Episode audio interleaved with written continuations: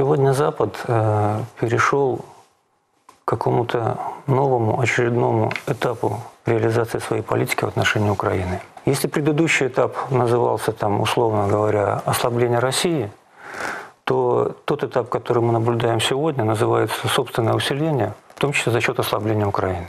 И э, в реализации этого этапа преобладает такая политика, э, я бы назвал ее поощрение и наказание, а другими словами, кнута и пряника. То есть э, от какой-то тесной дружбы мы наблюдали там тесные объятия между Зеленским и Дудой.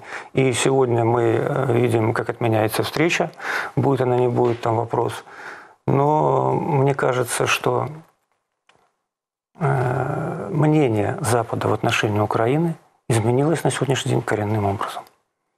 Точки зрения Украины, да, это вполне можно назвать словом предательство. С точки зрения его основных партнеров, это вполне можно тоже назвать э, соблюдение национальных интересов.